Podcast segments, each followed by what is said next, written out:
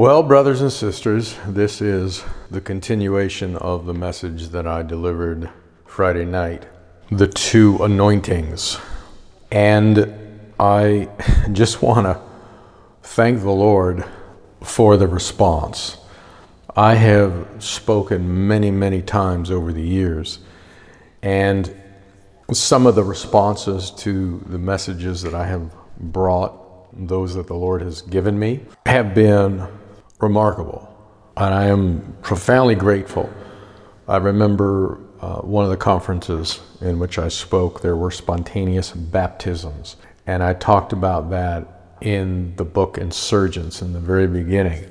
But I have never seen a reaction to a message that I have delivered that trumped the one Friday night. And I want to commend Brother Matthew for being sensitive to the Spirit. Of those of you who were there, it lasted at least an hour, and there was no music.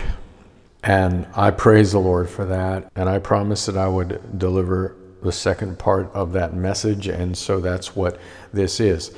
Friday morning, as you remember, I talked about living in the conscious presence of God.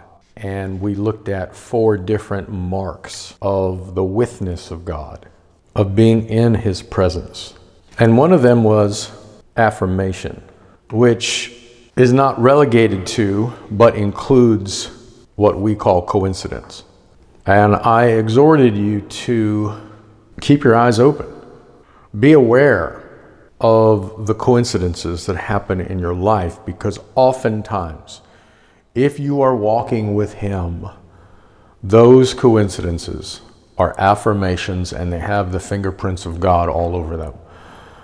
When I flew in to Little Rock for the conference, Matthew was supposed to pick me up, but there was a last minute change. And the brother who picked me up had a tattoo on his left arm. Now, I do not pay attention to tattoos on people, but I couldn't avoid this one because I was sitting in the passenger seat as he drove me to the cabin from the airport, and his left arm was on the steering wheel, extended. And right there on his forearm, there was a tattoo that said Psalm 46.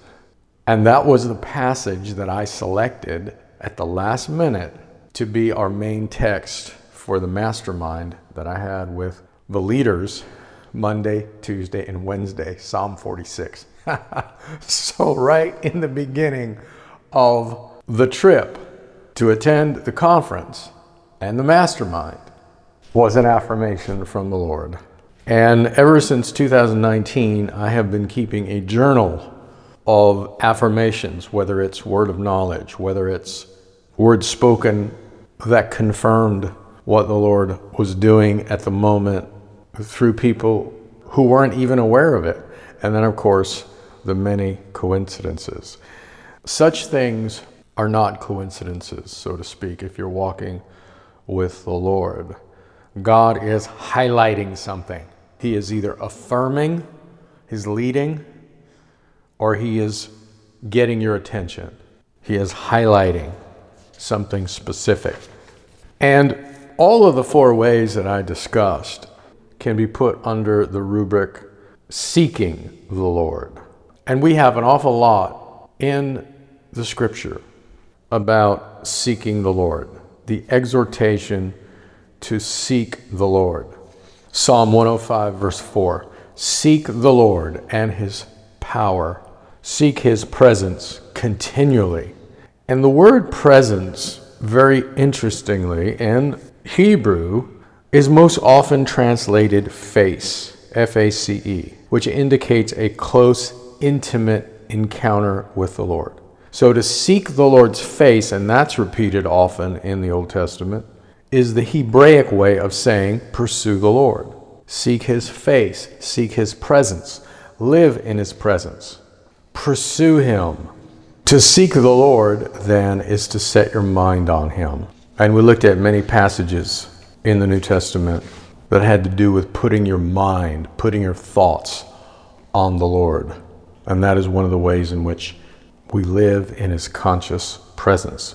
And one of the questions that comes up, you may have had it yourself, is why does God ask us to seek his face? Why does he invite us to seek his presence? Why doesn't he just show up all the time in a vivid, undeniable way?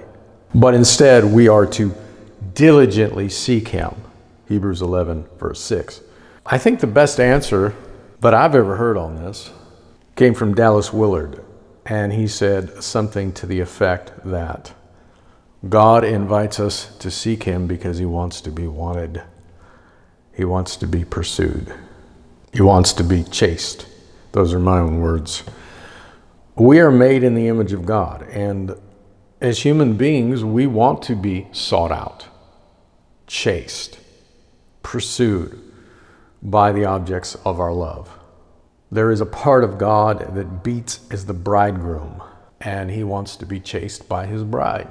This is all over the book of Solomon, Song of Solomon, which is a picture of the monarch and the maiden, the king and his lovely bride. And I also talked about in that same message Friday morning the ability of God. And I used as an example out of my own life some of the books I have written, the messages I brought. Gosh, Friday morning's message and Friday night's message, especially, are an example of what I was talking about. To be able to do things that exceed our natural ability, talents, and gifts.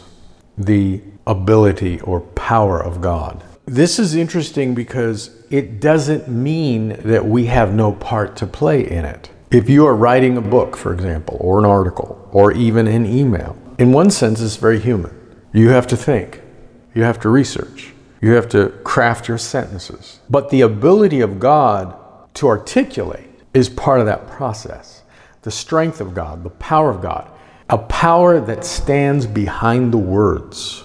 Whether you are writing or you're speaking, there is an energy that is coming through what is spoken or written. That is the power of the Spirit of God. But again, you have a part to play. And I love this passage out of Colossians, chapter 1, verse 29, where Paul says, I work and struggle so hard. All right, just pause there. Paul is saying, I work, I struggle.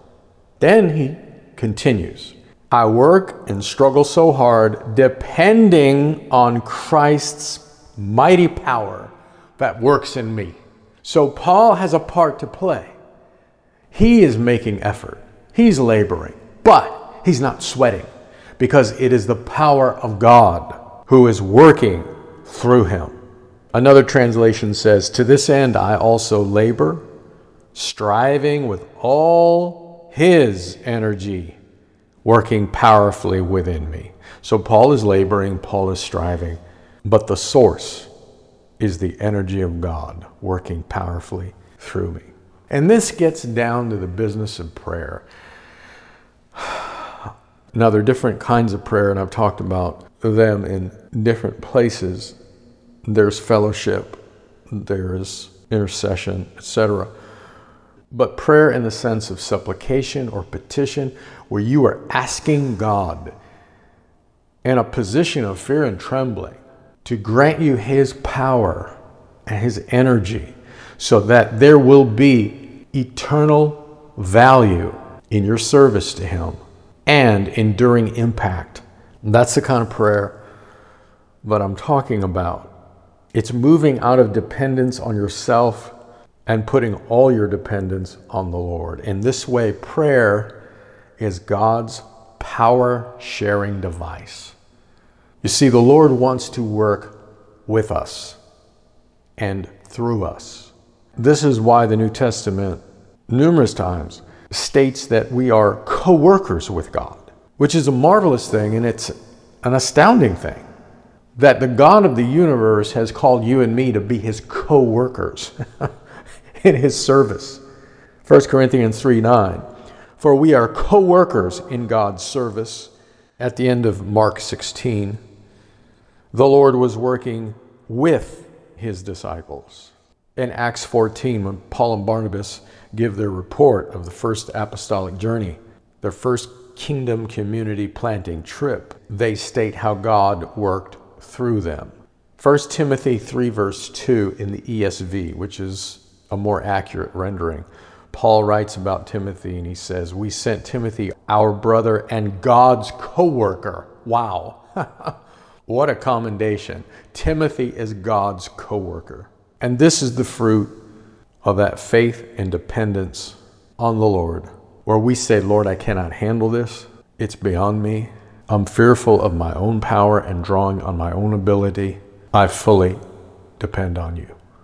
If you are not going to show up, if you are not going to speak through me or write through me, then it's meaningless. It, in effect, is a waste of time and human energy. so, those are a few additions to the first message living in the conscious presence of God. Now, let's shift over to the two anointings. The Lord has used it to torch the religious life and service of many so far. And if you have not heard that message, I encourage you to do so. It's on the podcast, Christ is All. So is the first message, Friday morning, living in the conscious presence of God. And I specifically would love if you would share, particularly the second message, the two anointings, with every pastor, with every teacher, with every person who is in ministry of some kind who you know personally. Now, in the last message, the two anointings, we talked about the difference between the anointing of King Saul and the anointing of King David. Both were anointed by the same prophet, both were anointed with the same sacred olive oil, both had the Spirit of God poured upon them, but the difference was in the container. Saul was anointed by a flask, David was anointed by a horn. And we said that the flask represents man's abilities, man's natural power and wisdom. A man created the flask, but God creates horns. He creates the sheep, the goat, and the horns that are on the top of their head. And I will say this that in my studied judgment and in my sober observation, if I had a guess, 90% at least of all who preach and teach today are ministering out of the energy of the flesh. It's the flask, not the horn. It's wool, not linen. It's brick, not stone. And that includes, brothers and sisters, take a deep breath, many in the charismatic and Pentecostal movement as well. Even though a person can have the Spirit of God, they can harness the energy of the flesh in God's work rather than crucifying it. And I read out of 2 Corinthians 4, which again should be the go to passage for every person who puts their hand to the plow of God's work.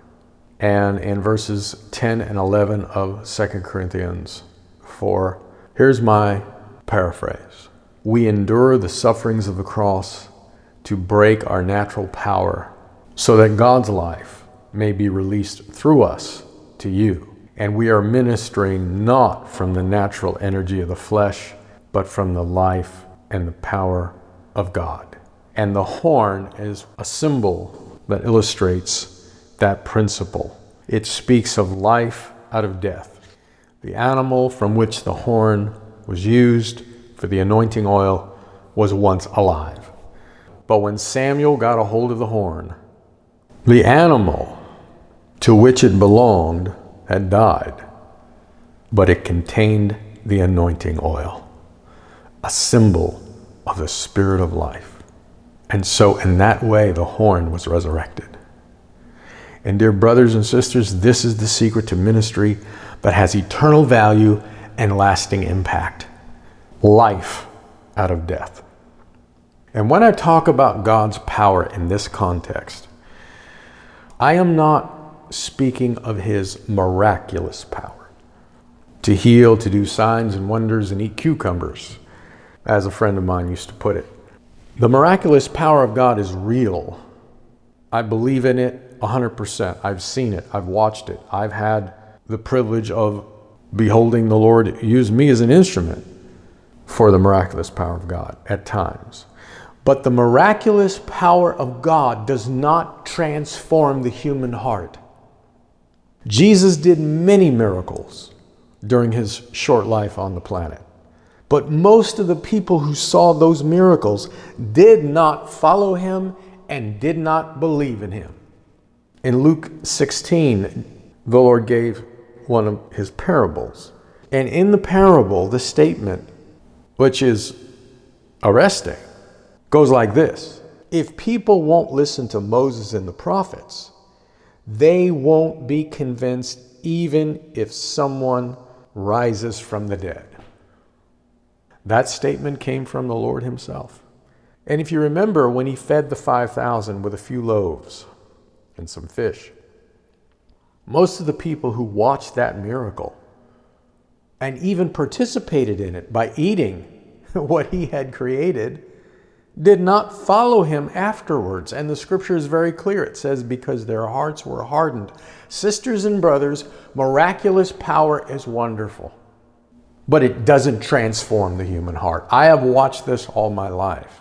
As I said on Friday morning, I grew up in the Pentecostal and charismatic world, spent many, many years in it, and I watched people behold authentic, genuine miracles, but it did not change them.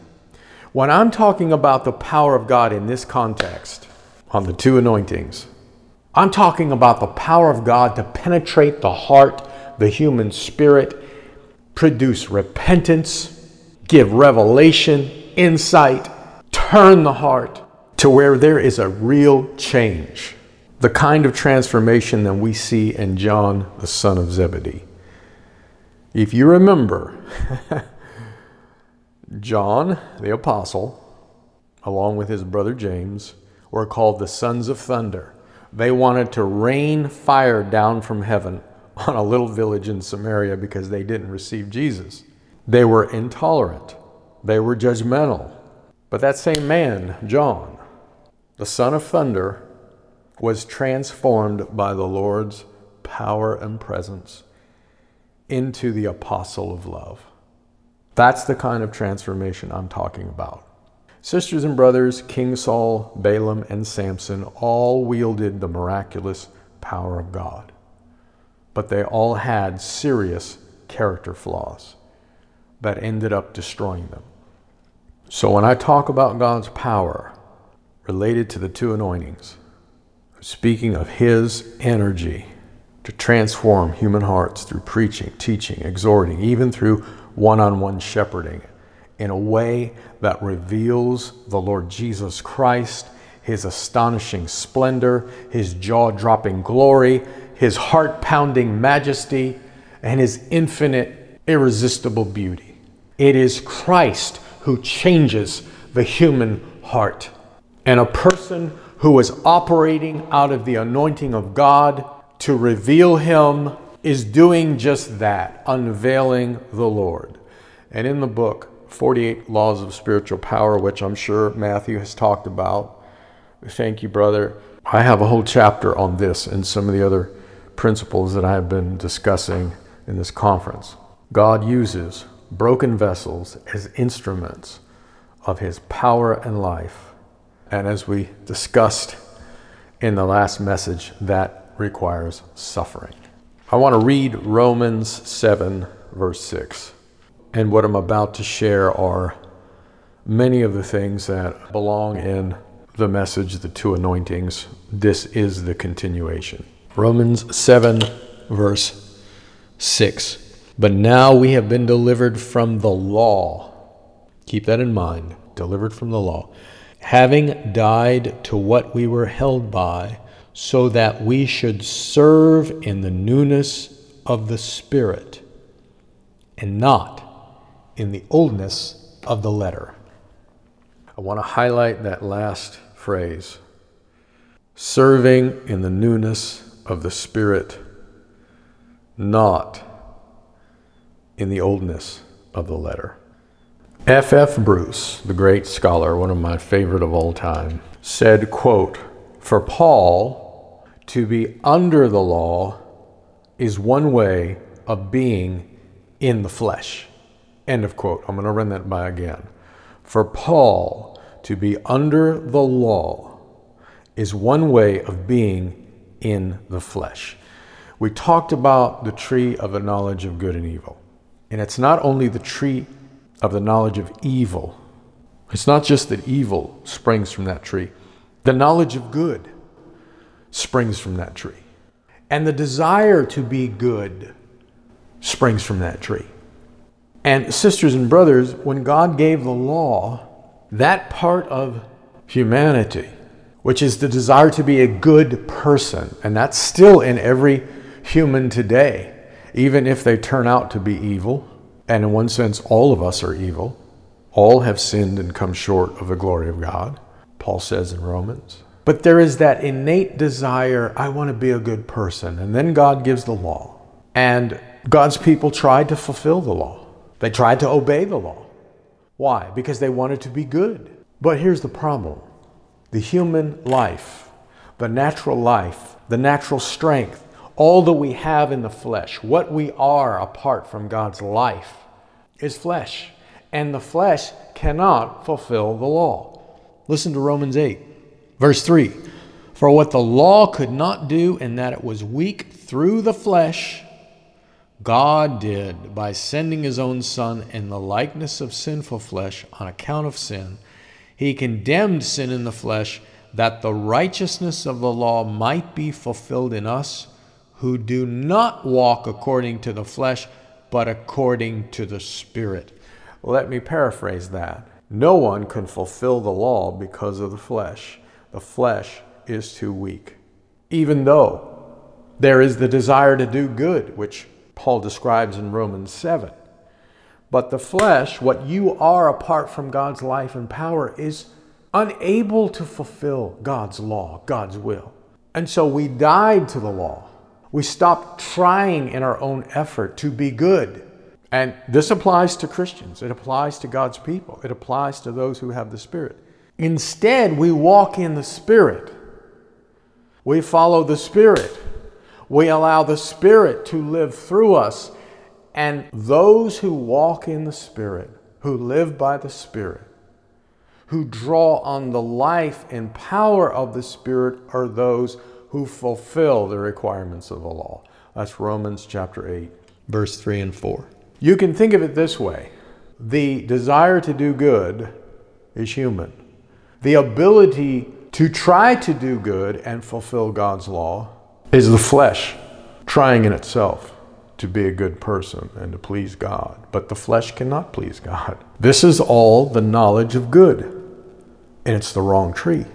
But the tree of life is goodness itself. You see, the tree of life shows us that good, being good, doing good, is a life form. And that's why when someone said to Jesus, Good teacher, good master, he said, No one is good except God. God, His life, His person, His energy is goodness. So I, as a Christian, can try to be good myself by striving and laboring and trying to put God's will, God's law into action, that's eating from the wrong tree, the tree of the knowledge of good and evil. Or I can recognize that I cannot fulfill the law of God no matter how much energy I exert. Only Christ can fulfill the law through me. And so when I walk in the Spirit, I am living by a different life and the nature of that life is goodness. And the moral requirement of the law is fulfilled in us who walk by the Spirit. It brings us to Galatians chapter 3. And we're going to look at a different passage Galatians 3, verse 5. Therefore, he who supplies the Spirit, the Spirit of God, to you and works miracles among you, does he do it by the works of the law or by the hearing of faith. All right, so the Spirit of God is supplied to you, Paul is saying to the Galatians, by what? The works of the law? What are the works of the law? It's trying to be good in your own power, it's trying to fulfill God's law by your own natural energy. And the works of the law is not, as some scholars say, relegated to circumcision, the Sabbath, and the dietary laws. Galatians 5 very clearly says that if you're a Gentile and you receive circumcision, or you're a Jew and you were circumcised, and you believe that that's keeping the law, then you're sadly mistaken. If you're going to make circumcision or the Sabbath or keeping the dietary laws the requirement for fulfilling God's will, then you're a debtor to keep the entire law. That's Galatians 5, verse 3.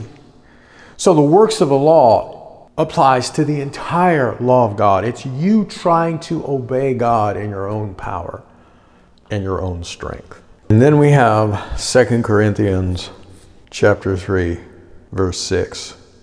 And this is all about ministry in the new covenant, ministry by the spirit, not by the law, not by the flesh.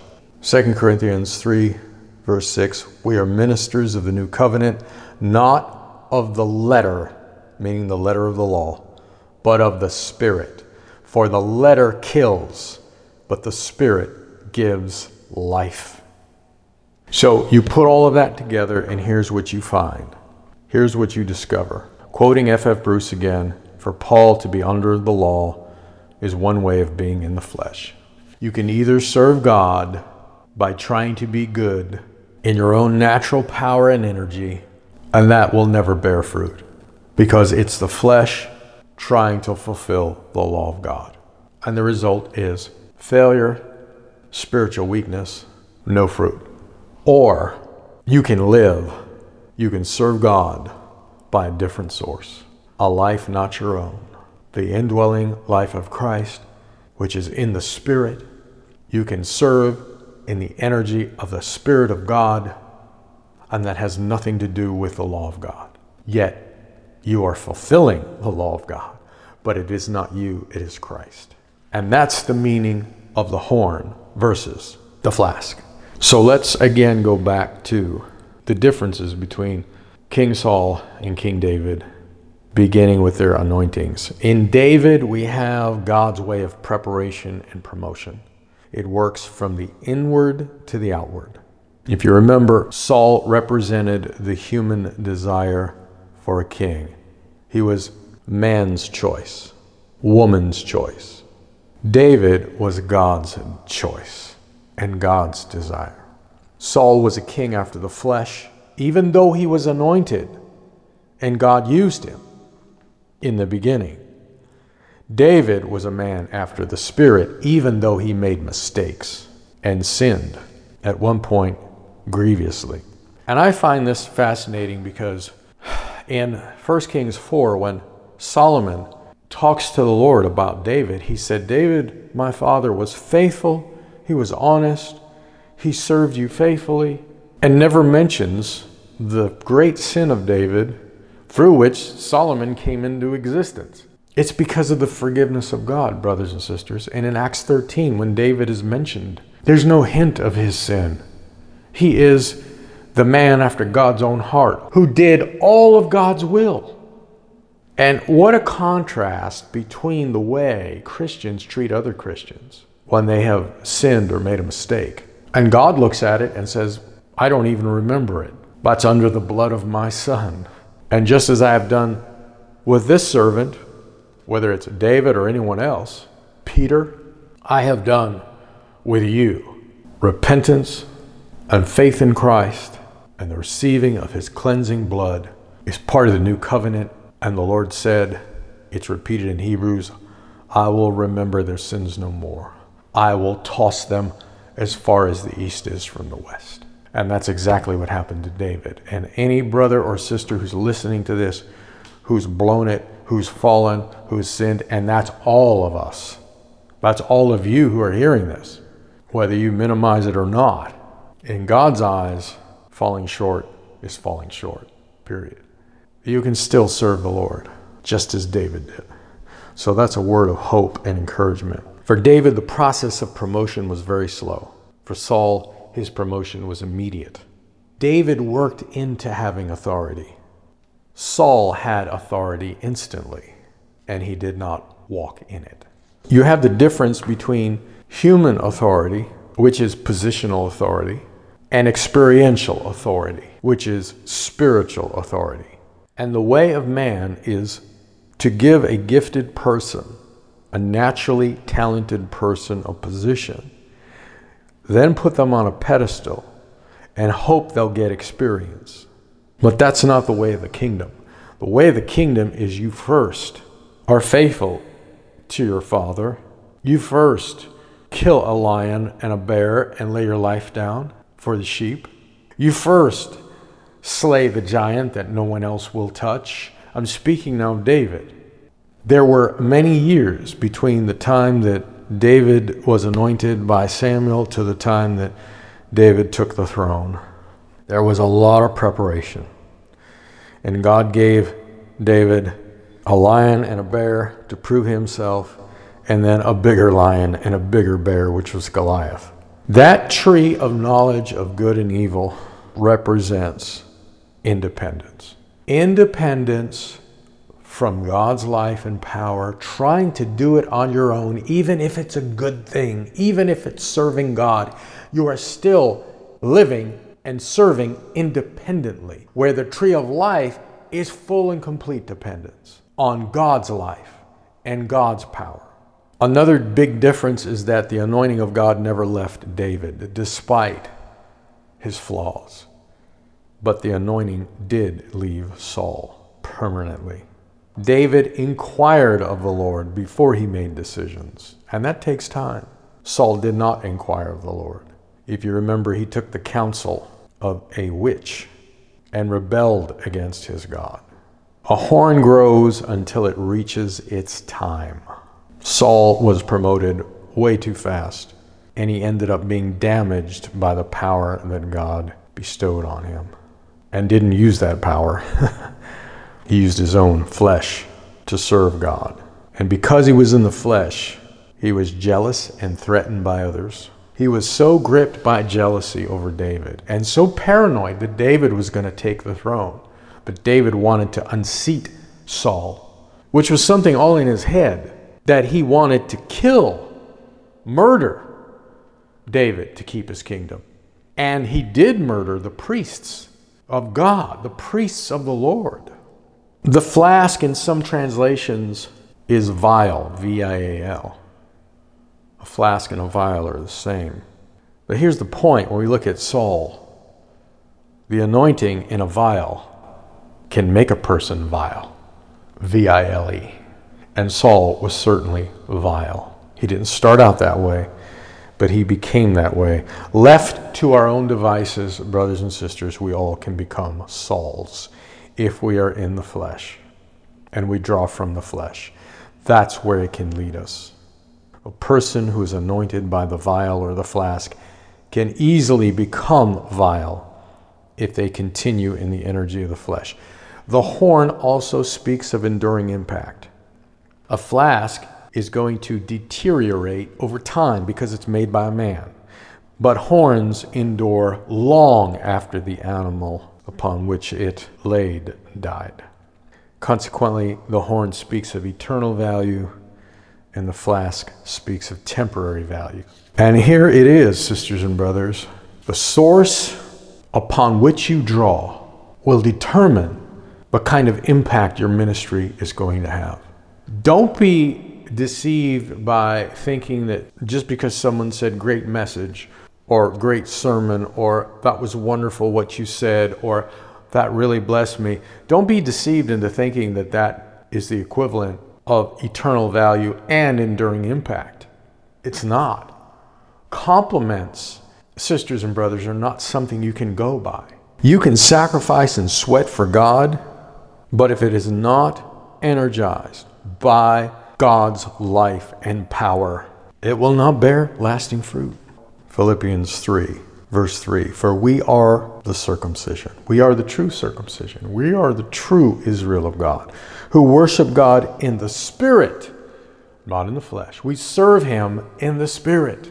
We serve Him in the Spirit. We rejoice in Christ Jesus and have no confidence in the flesh. And he says, I might have confidence in the flesh because, in effect, I lived as a Pharisee in the flesh. And concerning zeal, I was ahead above all my peers. Concerning obeying the law, in my own power, I was blameless. At least when it came to the external part of the law. Now, the internal, what the law really means, maybe you didn't commit murder, but if you hate someone, you've just broken that law. And Jesus shows us what the real meaning of the law is in Matthew 5 to 7.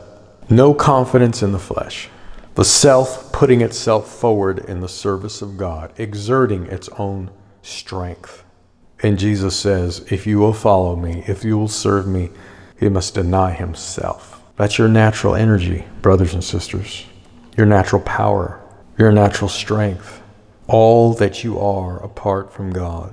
And what this requires of all of us is a solemn act of surrender to deny our own power and strength, our own righteousness, our own goodness, an effort to be good, our own wisdom, and put all of our dependence and trust in the Spirit of God and His power and His life and His wisdom and His strength.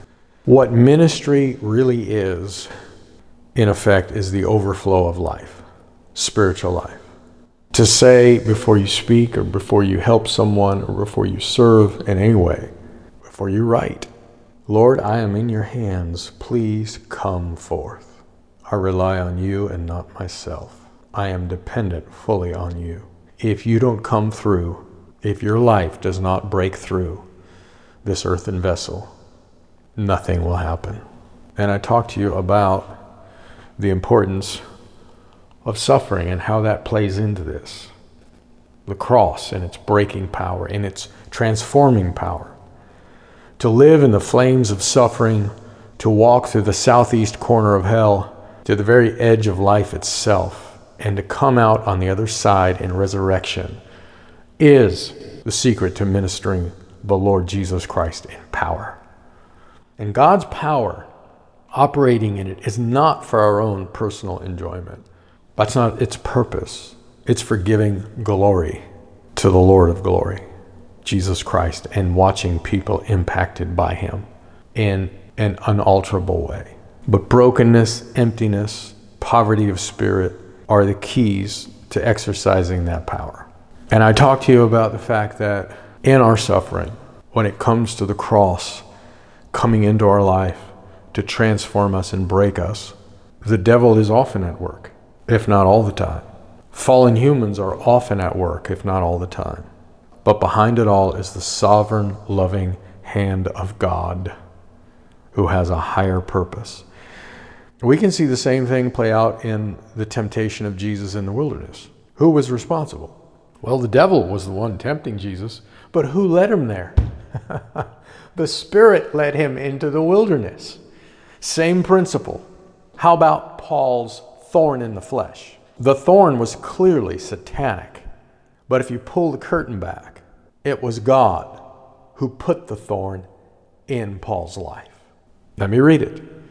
Therefore, Paul says, in order to keep me from being conceited, I was given a thorn in my flesh. I was given. Who gave it? God the Father a messenger of Satan, that's what the thorn was, to torment me. Three times I pleaded with the Lord to take it away from me. Why? Because God gave it to him. But he said to me, the Lord said to me, My grace is sufficient for you, for my power is made perfect in weakness. And all throughout the New Testament, the power of God and weakness are linked together. And if I share more on this, In future messages, I'll go through all those scriptures with you. Paul continues, Therefore, I will boast all the more gladly about my weaknesses, so that Christ's power may rest on me.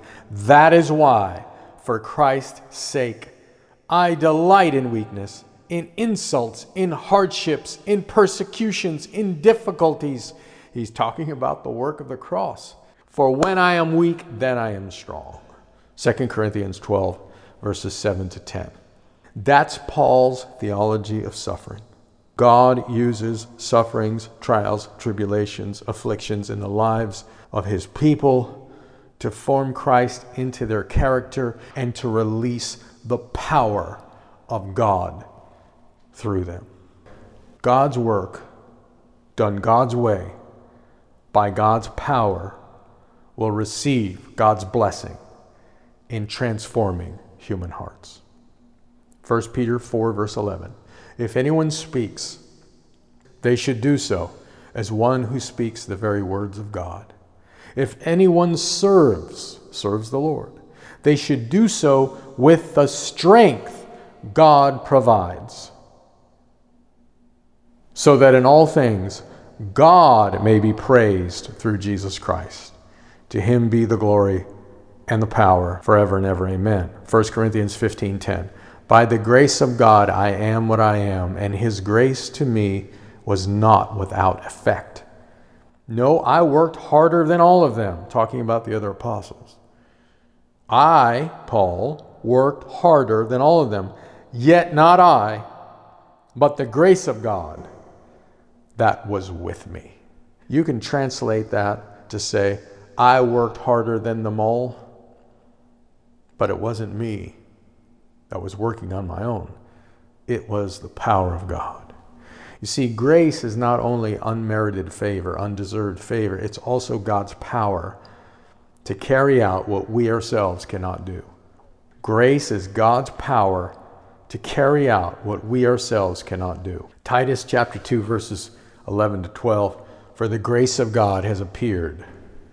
It teaches us to say no to ungodliness and worldly passions and to live self-controlled, upright and godly lives in this present age. See, grace is God's power as well as God's favor. So keep it in mind when reading 1 Corinthians 15 verse 10. And again all of this echoes Colossians 1:29. For this I toil, struggling with all his energy that he powerfully works within me. I toil, I struggle, but it's his energy. Notice the interplay between Paul and God's power. It's not just God's power, as if it levitates him and controls him and takes him over. It's Paul working, but doing so by God's energy. If I bring another message in the future, remember I said Friday night that I wish I had 24 sessions. If I am invited by a conference host or a pastor, uh, to deliver messages on serving by God's power, which is the theme that I've been speaking on. I'll talk about the fragrance and aroma of Christ, ministering out of his life and power, and the result of that being a sweet aroma or fragrance or savor of Christ coming through us as we allow the cross to cut deeply in our life. That deep work of Christ in his cross so that his aroma can come through us. But I think at this point, I'm going to end this message and put a bow on this thing as best I can and get practical. What are the signs of ministering by God's power versus human energy? In other words, how do you know if you're ministering out of God's life and not the energy of the flesh, not your own natural strength? And that's the question before the house. And here's my answer if you are operating by the horn and not the flask, meaning you're serving by God's power in the newness of the Spirit, not in the oldness of the letter, the law, which is by the flesh. Here are some of the signs. First, the impact that you will have on the people you're serving, ministering to, will last longer in those who receive your message with open hearts. 1 Corinthians chapter 3, I won't read it, but you can look there. Paul gives us an illustration of building with imperishables gold, silver, and precious stone versus building with wood, hay, and stubble. Building with wood, hay, and stubble, the natural energy will burn up. There's no lasting impact but building with gold, silver, and precious stone. Those are imperishable. They will not burn up when the fire comes. Secondly, the impact goes beyond the mind, the emotions, and the will of your listeners. It cuts straight to the heart or the spirit. And the result is spiritual transformation. Something shifts, something happens deep inside them. It could be a revelation of Christ, an unveiling of Christ. It could be conviction over sin, which comes by the enlightenment of the Holy Spirit. It could be repentance. It could be an altering of their life or even in their ministry in some way. Something dramatic happens that goes beyond the human soul, right down to the spirit. Another sign is your words flow like oil.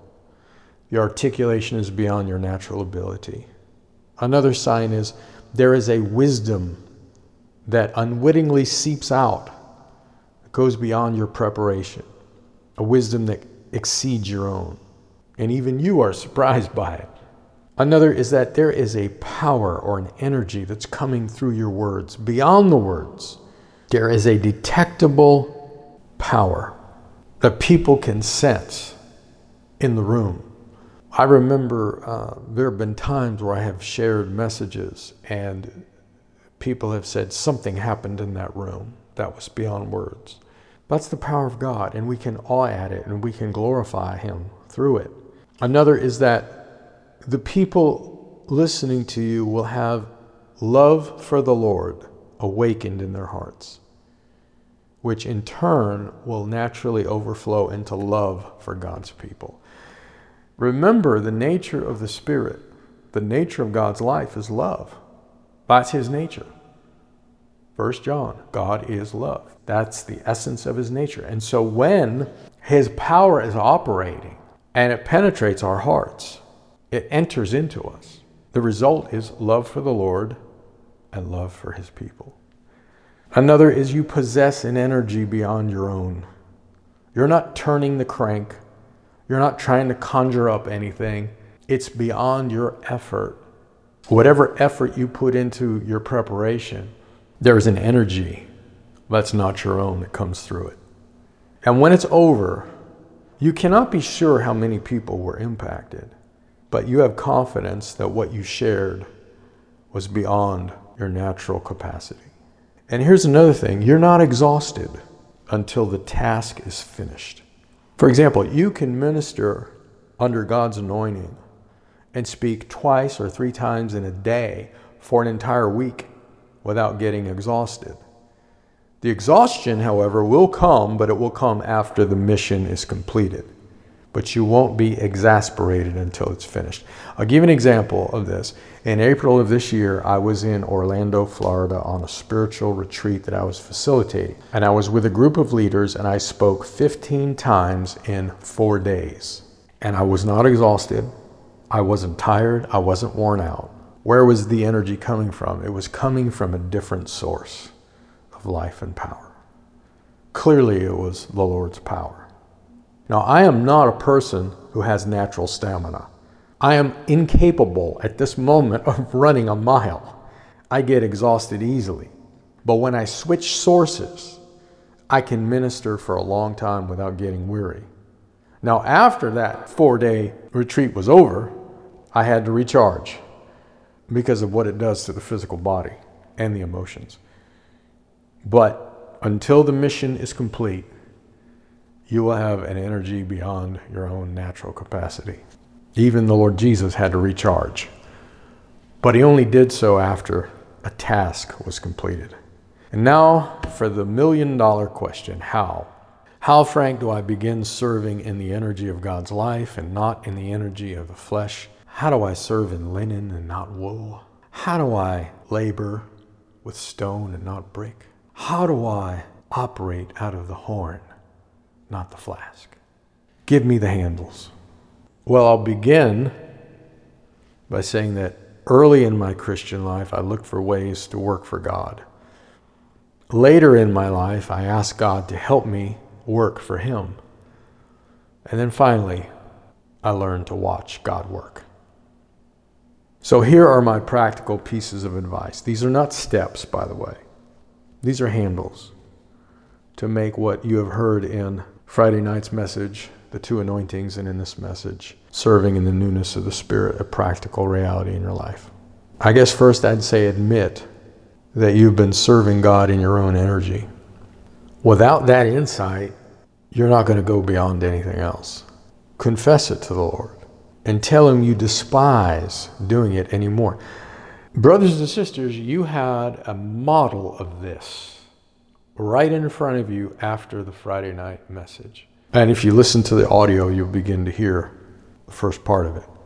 And as I've shared before, one of the worst things in my own life has been to speak somewhere and you're left with your own natural resources. It's a horrible feeling. And as I said, I can only remember four times where that happened, but they have marked me so that anytime I stand up to speak anywhere, I am in fear and trembling of my own natural power and ability. That Lord deliver me from relying on it. Secondly, ask God to begin ministering through you by his life and power.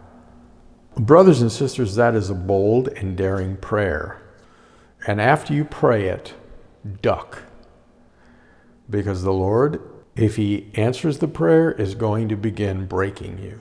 Circumstances and situations are going to fall into your life, some of which are inexplicable, and it will be the cross of Jesus Christ coming into your life, the breaking hand of God.